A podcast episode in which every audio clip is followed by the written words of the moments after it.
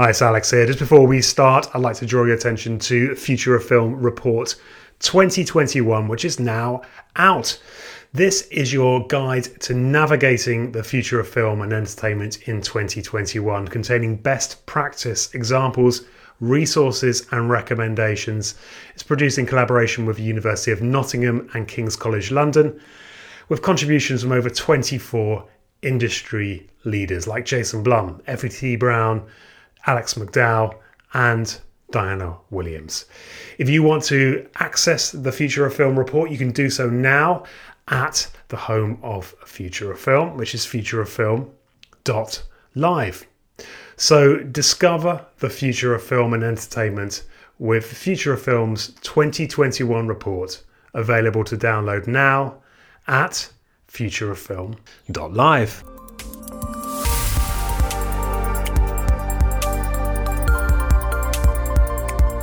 Hello, welcome to Future of Film podcast. My name is Alex Stolz, and this is a show where we share insights and strategies from the pioneers, trailblazers, and disruptors who are shaping the future of film. This week, I'm delighted to welcome Jack Attridge to the show. Jack is creative director and co founder of Flavourworks, the London based digital entertainment studio. Originally trained in filmmaking, Jack pivoted into gaming, working at studios like EA, Rebellion, Mind Candy, and 22 Cans. And in 2015, he co founded Flavourworks to realize a new form of interactive storytelling.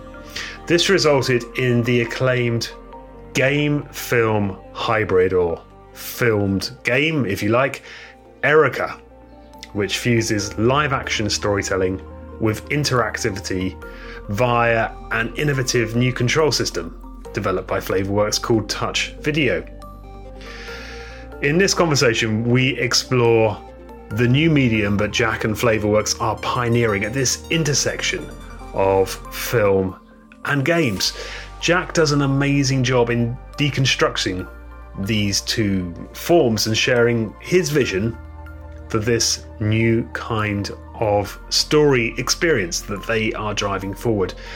One that combines the aesthetics and sensibility of filmmaking with a new kind of intimate, tactile interactivity. If you're enjoying the show just want to find out more, there are a few ways to stay in touch. Firstly, you can subscribe for updates at the home of Future of Film. That's futureoffilm.live. Here you can check out all five seasons of the podcast and dig into other free resources like the Future of Film report, the Future of Film blog, and also check out the Future of Film Summit. So that's futureoffilm.live. And why not just also hit subscribe on your podcast player of choice? to ensure you don't miss another episode of the show. We have some amazing guests coming up in season five, so be sure to hit subscribe and check out futureoffilm.live. So that just leaves me to say thank you for listening, and now please enjoy this conversation with Jack Attridge. So, Jack, welcome to the show. Thanks for having me. Thanks so much for taking the time. I'm really looking forward to having this chance to to talk about. Well, we'll come on to what we call it, I guess, the film, yeah. film games, games, films. This this hybrid, this fusion, this new medium, um, which which you're really pioneering, um, and that's exciting.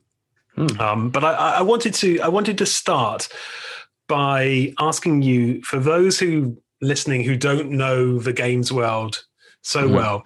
Can you describe or can you explain who Peter Molyneux is and your relationship with Peter?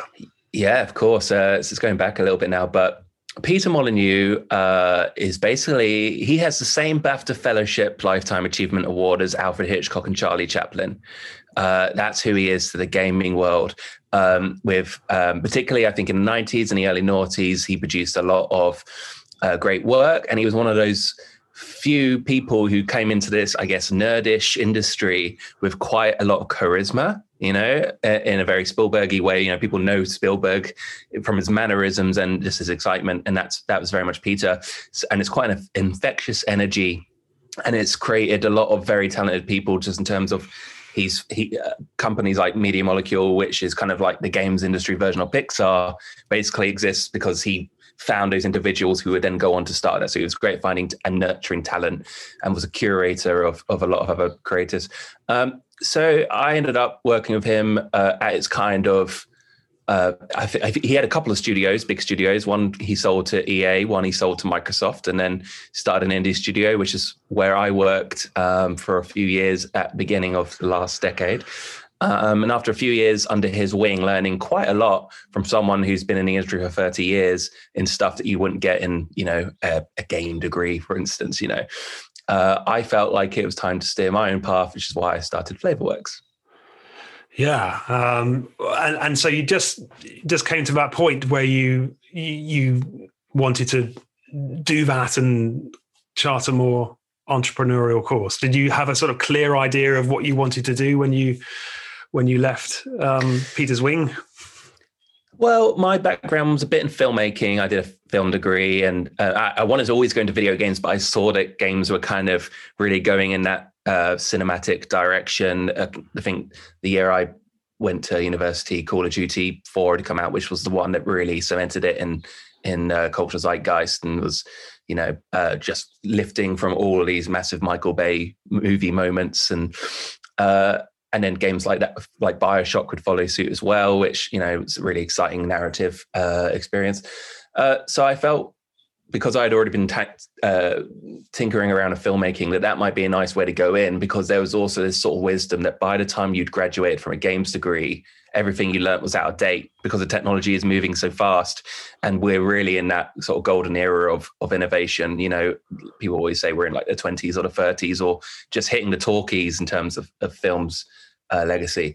Mm. Um, so that's really exciting. So it felt like, yeah, and also I think it was the case that all the people that were really pushing in the industry forward were too young to retire and become academics and lecturers. So it made more sense to learn more about filmmaking and try and apply it to the games industry. Uh, I fell in love with sound design. I went into games industry into games as a sound designer, and then when I started working with Peter, that was my first gig as a game designer.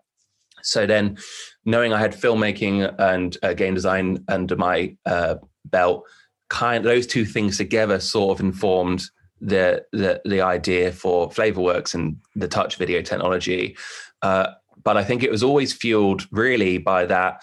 Um, that feeling that games and interactivity can bring so much to storytelling, but always this feeling that even by their name being games is that they they can seem a little juvenile and even though they're uh, crushing it and they're a big industry than film and music combined at this point, that they still weren't treated as um, uh, respectfully as a mature medium. And so there was, all, and I think a lot of gamers are always gravitating towards the more grandiose uh, art housey games because we want to we want to validate what it is we're passionate about. Um, but then when I try to get people like my mum or my dad or my sister to play some of these narrative games, there was a few things that really didn't click for them. Uh, one of those was just the fact that we've been designing games for other people that already play games for a while. So it becomes a hard club to get into. Uh, and we often will use a, like a layer of abstraction uh, over our games for people to to kind of play. So it means getting understanding certain codes and conventions that aren't as intuitive as just watching uh, the silver screen and starting to to, to pick up on, on that instinct of storytelling visually. Um, but then, of course, on top of that, as they started to tell more stories, they still weren't able to replicate the nuance of a human face. Uh, whilst games had tried to introduce like what they would call FMV or full motion video, which is a term I hate for multiple reasons, uh, and one is is quite archaic. Uh, it, it, was there was always this issue that in order to use video or live action or cinema, you had to compromise on how interactive the experience could be, which meant that you had something that was too clunky for uh, someone who's used to that passive entertainment, but not involving and meaningful meaningful enough for someone who loves interactivity. Uh, and I had a couple of ideas in my head of how we could kind of make those things merge in a way that very much wore cinema on its sleeve in terms of we're not just shooting any old video, but we are shooting things that look and feel and and, and flow like the a, a cinematic uh, classical Hollywood film structure. So a big part of that is taking something so many people are familiar with and have access to, and then gently introducing this interactive ingredient in there that uh, not a gimmick uh, and really add something new that you can't get from just sight and sound, um, but also uh, still is still something that could be embraced by the established gamer that has a PlayStation at home. Um, so there's a few different ingredients there, uh, and it's interesting because then it, it started to kind of make me really think about all the things we take for granted with traditional game design, which is really at this point a lot of exploration of 2D and 3D spaces, and uh, what that ultimately ends up uh, coming to with a lot of these games is is running and jumping and shooting these external conflicts. You know, where you're you've got this really kinesthetic tactile control. Uh, but when we tell stories, it's you know like the whole Robert McKee thing was like, oh, these are just. Uh, these are just, um, you know, it's just spectacle. It's not. We're not learning anything about these characters or, or the world.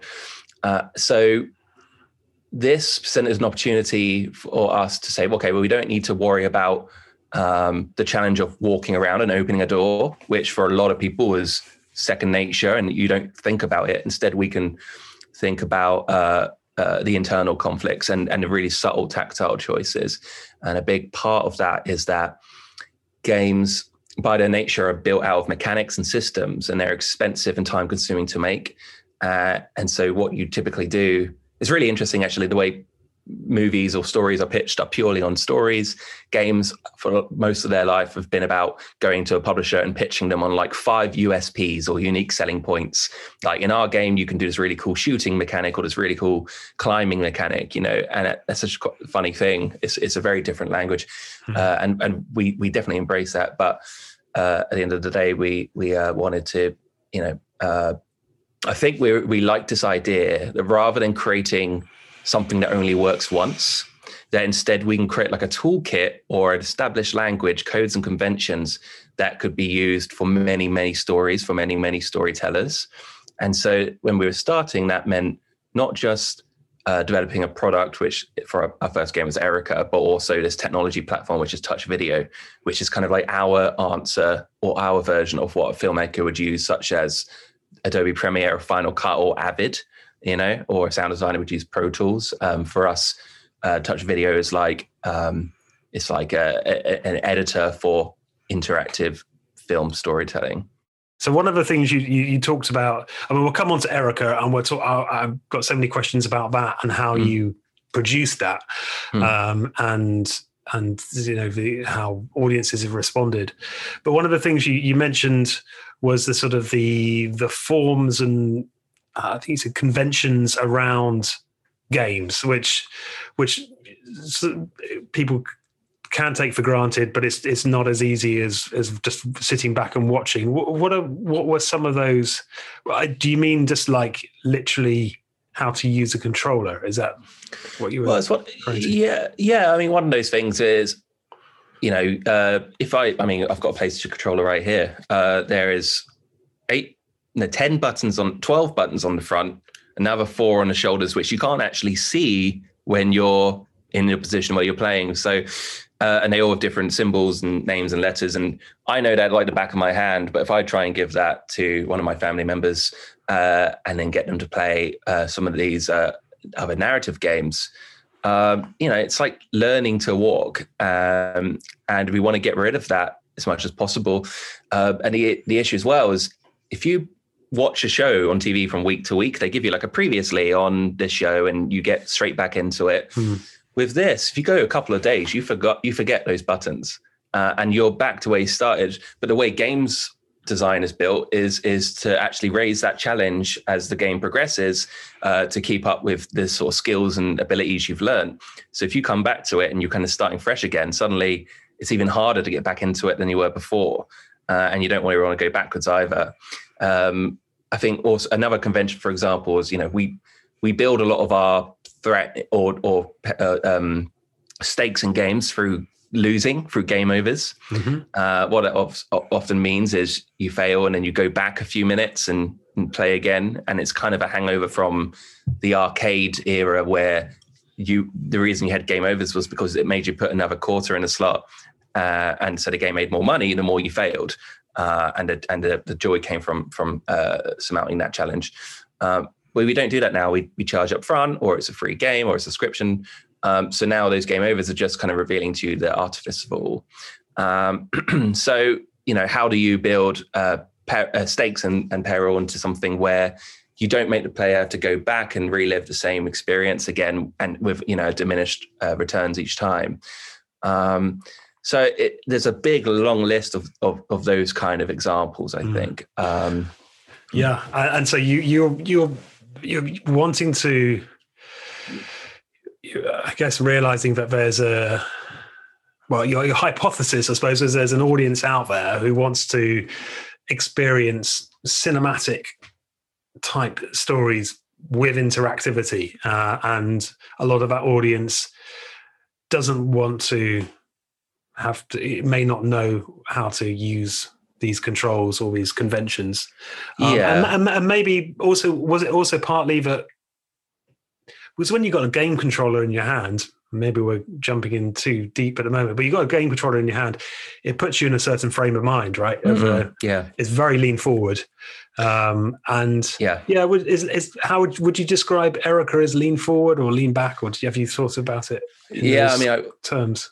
I mean, we talk to a lot of um, film studios and TV studios, and and and you you start to uh, coin a few phrases, and one of those things is, you know, I, I think someone else probably came out of it, but the idea that games are a lean forward experience and films a lean back experience. and actually, the funny thing with this is um, when we talk to studios about, I guess, how much interactivity there is, um, there's kind of an interesting misconception, in, in my opinion, where, like, you know, there's the games where you are moving the stick every fraction of a second, that you're constantly uh, have this sort of um, cycle of of inputting and, and things change, and then you re-input.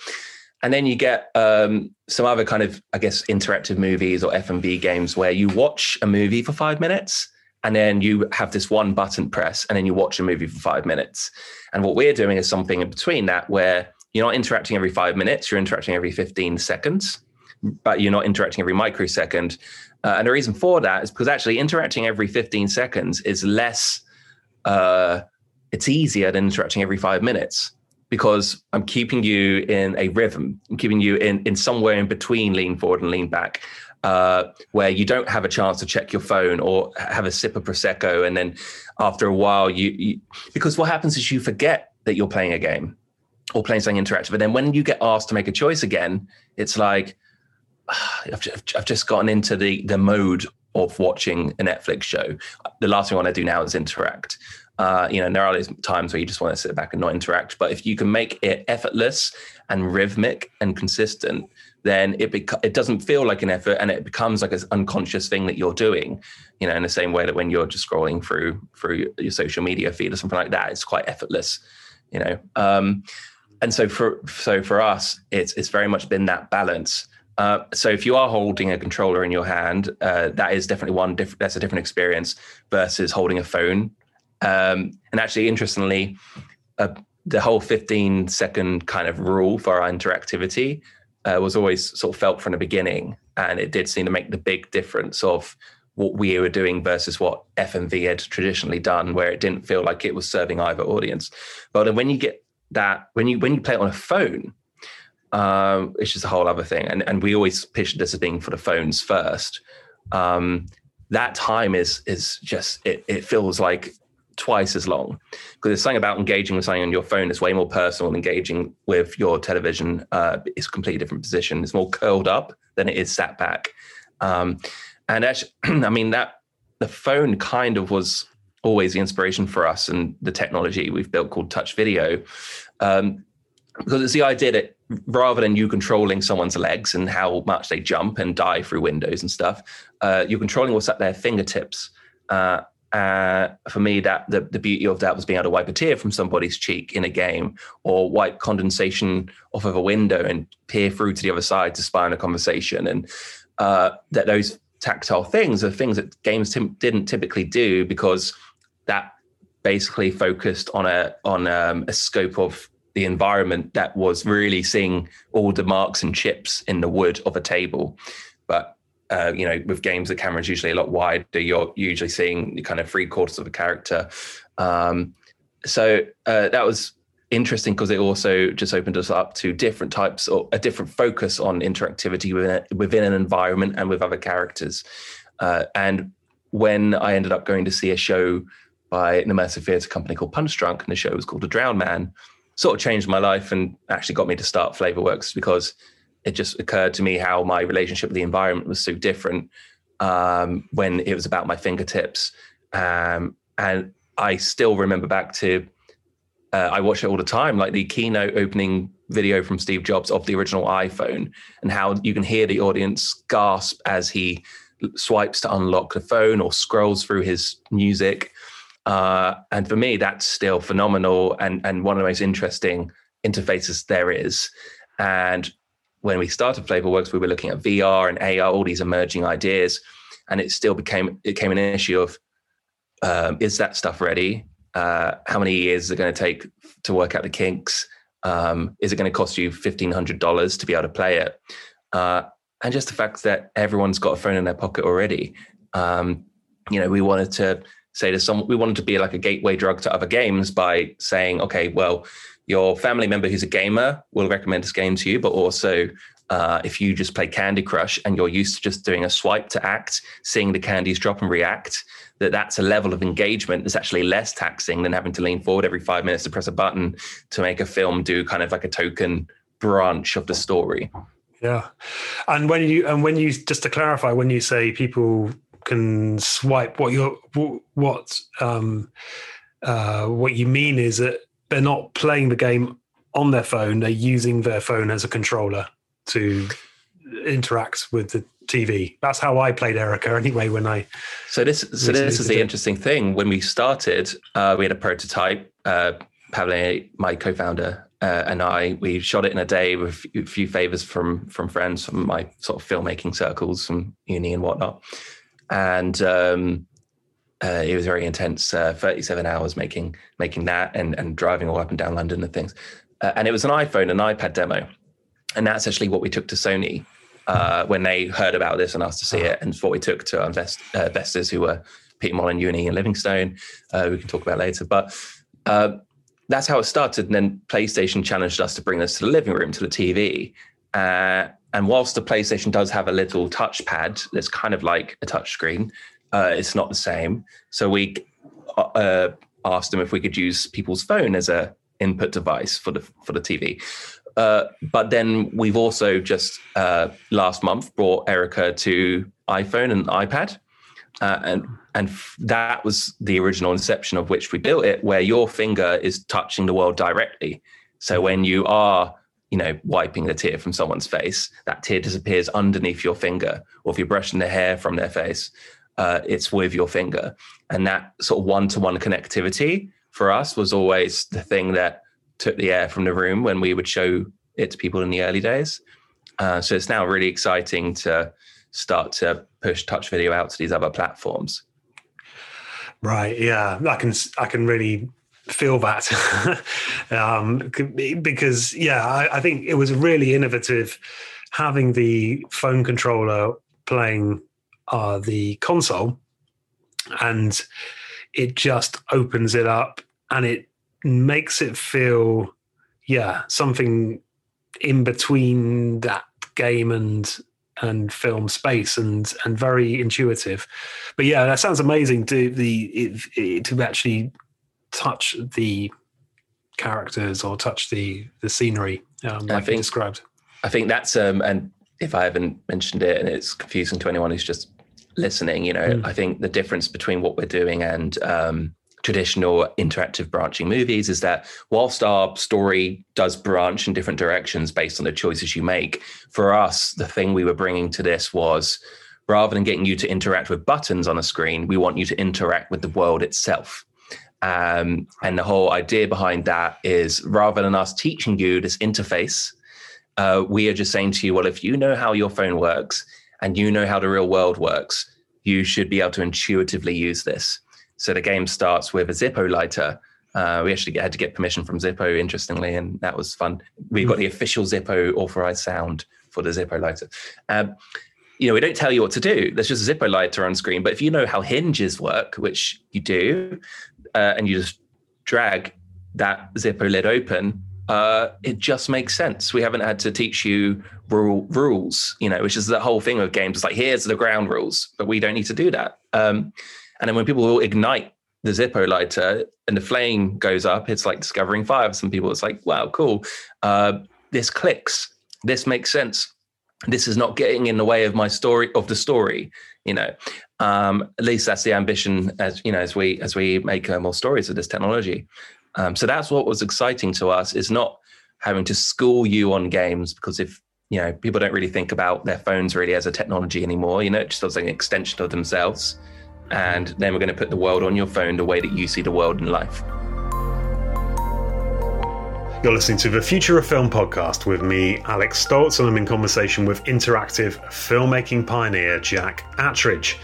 If you want to find out more about Future of Film, you can check out all of our activity at futureoffilm.live. In this section, we dig into the structures and logistics of creating Erica and this kind of new work that Jack is pioneering. And I start by asking a very practical question Were they able to claim a UK tax credit for the project? Turns out the BFI uh, mm. deals with tax credits for both the film and games industry. Yes. So it was kind of like, and they're the same. So it was very much like pick, okay. pick or choose. Okay. Um, so it didn't end up. It wasn't like we are going to double dip or anything like that. And yeah. You know, sometimes, and even now, we're starting to say to ourselves as we, uh, you know, bring uh, more talent on board from both the film and games industry. It's like, what are we? What is our culture? I think it's inherently more video gamey, but we're having more and more discussions with the film world and trying to be sensitive to the things that they care about uh, and uh, you know the way that they budget entertainment and uh, it's very interesting uh, trying to figure out that that minefield because you know the bigger these studios are uh, whether they're a TV studio or a film studio uh, yeah it's not the same as just being able to I think I think some of the success of us being able to get this off the ground was a lack of that that um, corporate hierarchy. I suppose it was just Pavle and I in his bedroom, sleeping on sofas and floors, uh, just making something without kind of having to go through uh, having to figure out, you know, who owns this, what department owns this, um, you know, do we test audiences or any of that stuff, which I think um, when you're dealing with multi-million dollar projects um, makes a lot of sense to uh, have that kind of insurance. But mm. uh, and, and, I guess multiple financiers. It must be for, for, for filmmakers listening. You know, having having just a single source of finance, which sounds like you, you did for this project, then mm. that's that obviously makes things a lot. I mean, the, I guess the crazy thing when I've talked to filmmakers is they'll shop a script around for a decade. Uh, with this, you know, we sold like, you know, we sold this on a five minute mood piece.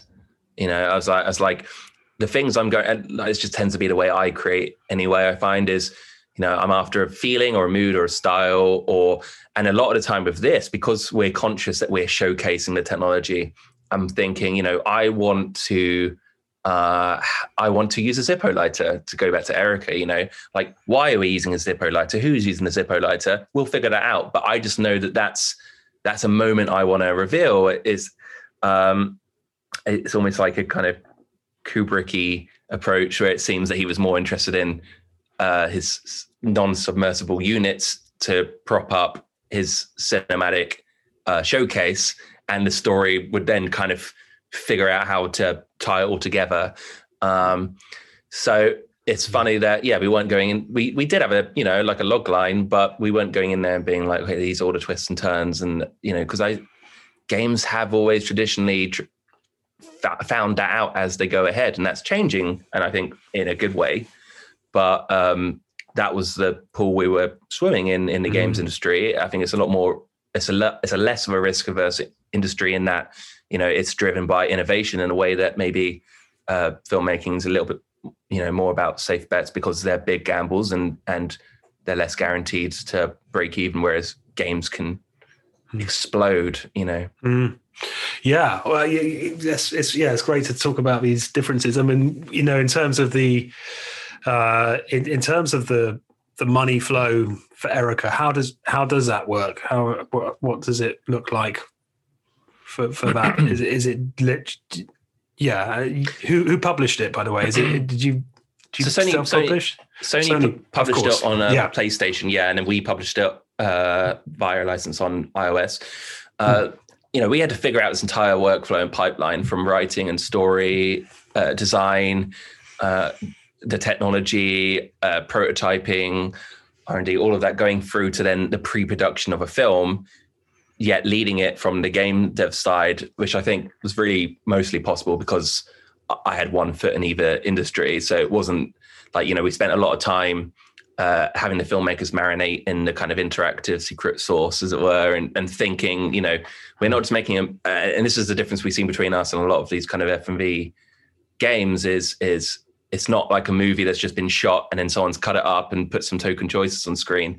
Everything is very much driven from the game side because the film is essentially just a smaller part of a bigger whole. In that, you know, once you've gone from making something interactive, even in sound design or or game design or whatever, going back to linearity, it's just like, wow, this is easy. you had your traditional, as a you know, film traditional kind of heads of department. Would mm-hmm. you say? So, you, who, who was the director of Erica? yeah, so I, I, guess that's what I meant by the whole um, the film getting absorbed into the mothership, which was Flavourworks in yeah. the in the case because yeah. Uh, I might have tan- went on tangent from earlier, but this idea that uh, in the past, game designers have wanted to write and direct the thing rather than you know kind of bring on those expertise. I was able to you know sort of um, basically hired the heads of departments that we would need for director of photography or set design, costume, and I would kind of base a lot of that not just on how great their reel was, but if I based on a conversation with them, it's true for casting as well. It's like you know, can I? How much can I speak about ludonarrative to, to, to these folks and get them to be malleable? Because if you've got an industry that's worked one way for hundred years, um, you know, like it's going to be strange to then get them to really change up a lot of that process, and that also included hierarchy, where my role was a bit more like directing the director rather than directing the shoot. Uh, and that was very much uh, a, a, really strong collaboration with someone who who when he talked when he was filmmaking, you know, would would be very uh, sort of flexible between referencing a, a, game to referencing a film for like a lighting style or, or a visual effects reference, you know. Um, so that was really important and handy. That uh, and that's that's an interesting thing going forward actually is that as we want to work with other storytellers we're like how can we kind of um, pass on this kind of unique knowledge we have that uh, is very specific about what it means to be a player as opposed to a viewer and knowing that they are different things and they will absorb things in different ways um, and therefore all these fantastic lessons you know about filmmaking might not be relevant and we have to catch those and say I love what you've done there, but because it's a game, I need you to do it this way. Uh, not trying to step on your your artistic choice, just the fact that this is you know uh, a sculpture, not a painting. Um, and um, found the kind of people with the right attitude for that. Hmm. And so going forward, as as we want to bring more people into the fold, we've started to develop like a kind of gold standard Bible internally of like everything we've learned and everything we've theorized before Erica, through Erica, and after Erica uh, about what changes in filmmaking, uh, not just technically, but artistically, when you go from trying to engage a viewer to engaging a player. Uh, also, being aware that there are going to be people in the room watching as viewers who want to enjoy it as a piece of passive entertainment with the option to lean over and shout at you for making the wrong choice. Uh, you know, so, so there's a lot of backseat gamer kind of think around it as well. And so as we do that, as we kind of build that sort of um, Bible, as we're kind of calling it, uh, that will allow us to to bring on, yeah, like a really talented uh, filmmakers and storytellers, uh, and just help that language barrier to disappear. Yeah. Yeah, uh, or create, creating a new language, I suppose you could you could call it. Tell, tell me, firstly, I, Jack, I, I put you put you on the spot. What what what what do you what are you calling this uh, this thing? Yeah, put a, can you can you put a name on it because it would really help me out because we're I, always trying to figure it out about future of film. You can imagine I'm five six years into this at this point, and I've never found something I'm happy with. It's it's uh, I don't like to call them interactive films or interactive movies because that makes it like a gimmicky subsidiary of an existing medium. I always see it as like the iPad sitting between the phone and the laptop. The phone being games and the laptop being movies, and the iPad being its own thing. But when it came out, everyone was like, "Oh, a giant Swiss Army knife." Uh, but now it's it's here to stay. Um, so I know Austin Wintory, our composer and Erica, he, he, said in an interview once, it's not an interactive film, it's a filmed game. Uh, and I love that because I think about it like it's being informed with all the latest contemporary game design knowledge, philosophies, practices. Uh, and it's very much a game dev environment where there's a lot of R&D and, and innovation.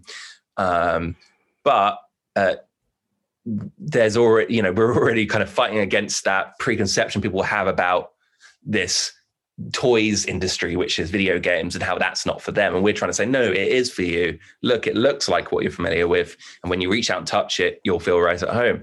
Um, so, so far, we've just been calling them filmed games um, or filmic games. And, and then our technology, which is called touch video, we start to say, well, do we call them touch videos? But that's a little self-absorbed, I guess. Uh, but we, the whole gist is you touch video, and it doesn't even pertain to just film cinematic storytelling, you can use that technology for leisure apps or for advertisements. You know, it's very malleable. It's just that we are attracted to cinematic films, and and uh, and that's kind of the approach we've used to realize the technology. Yeah. So you're so what's your what's your plan now you're you know what are you working on mm. is it you've got touch video which is uh, is that available now for people to access touch video is still our internal tool mm. um, and we we have started exploring collaborations with or co-pros with you know uh, film studios or, or, talking to other game devs and going to start kind of opening up that technology to them uh, and then once it's a little bit more robust um, kind of probably uh, we'll, figure out our strategy for whether we we just release it to everybody or, or whether it's you know we we I think we're we're currently mostly focused on just trying to uh, develop or or um, or produce examples of touch video storytelling um, that prove that it deserves to exist. That was always the thing we even started, by the way, as a game studio. We were like, the world doesn't need another first person shooter. Why do we deserve to exist? And for us, we were like, this is the thing we felt people weren't cracking and we had strong ideas of how to crack it. So right now, as we've grown as a studio, you know, we're developing multiple things, some with uh, TV studios, uh, some internal, and across a myriad of genres. So Erica was very much like a, uh, you know, a kind of very uh, conventional thriller. Um, now we're, we're, you know, exploring we're trying to say that it, it, it, yeah, it can work in horror, it can work in romance, it can work in crime, uh, investigation, um, and some other interesting stuff. I'd love to talk about them, uh, mm-hmm. and really just getting them right. I think I think we, we really want that nice suite of things to showcase it. We never want to forget what we were trying to do, and a part of that is kind of trying to avoid uh, regressing back to the kind of 90s FMV flavor of this. Mm. Is is uh, your variety of works is that are they all branching narrative style or are there other so ways to use it? Mm, so yeah, so that's where um, it's funny because branching narrative has been around for a long time and uh, what we do branching narrative we've got certain approaches to that that we feel uh, are quite considered and, and interesting and, and that we're happy with some of the stuff we're doing. But it's it doesn't have to be the be or end all of what interactive storytelling means. it's so interesting. That is the most understandable, digestible version of what interactive storytelling is. Is you change the story, but I'm more interested in how interactivity can get you to feel something. Uh, you know, if you if you are controlling the life of a character, uh, their journey might not need to be changed and steered, but it, it's an opportunity for you to empathize with them closer.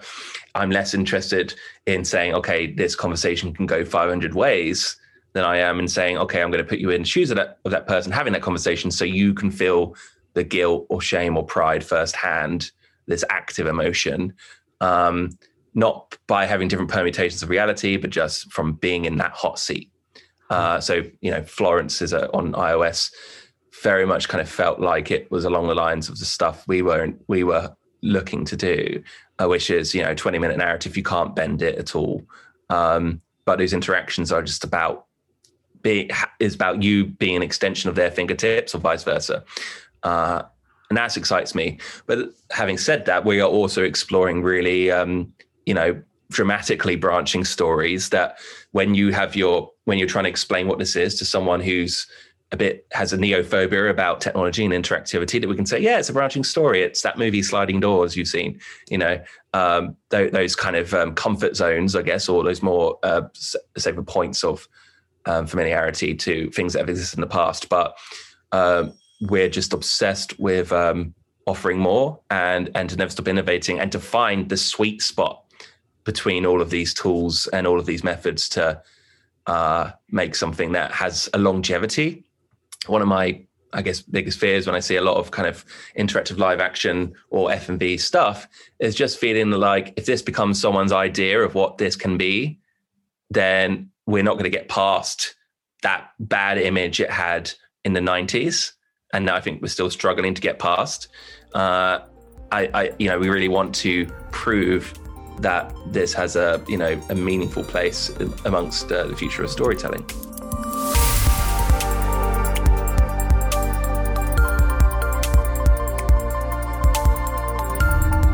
So that was my conversation with Jack Attridge of Flavourworks, and you can now play Erica for free on iPhone and iPad. Just search Erica Interactive Thriller on the App Store, and that's Erica with a C, and check it out. I highly recommend it.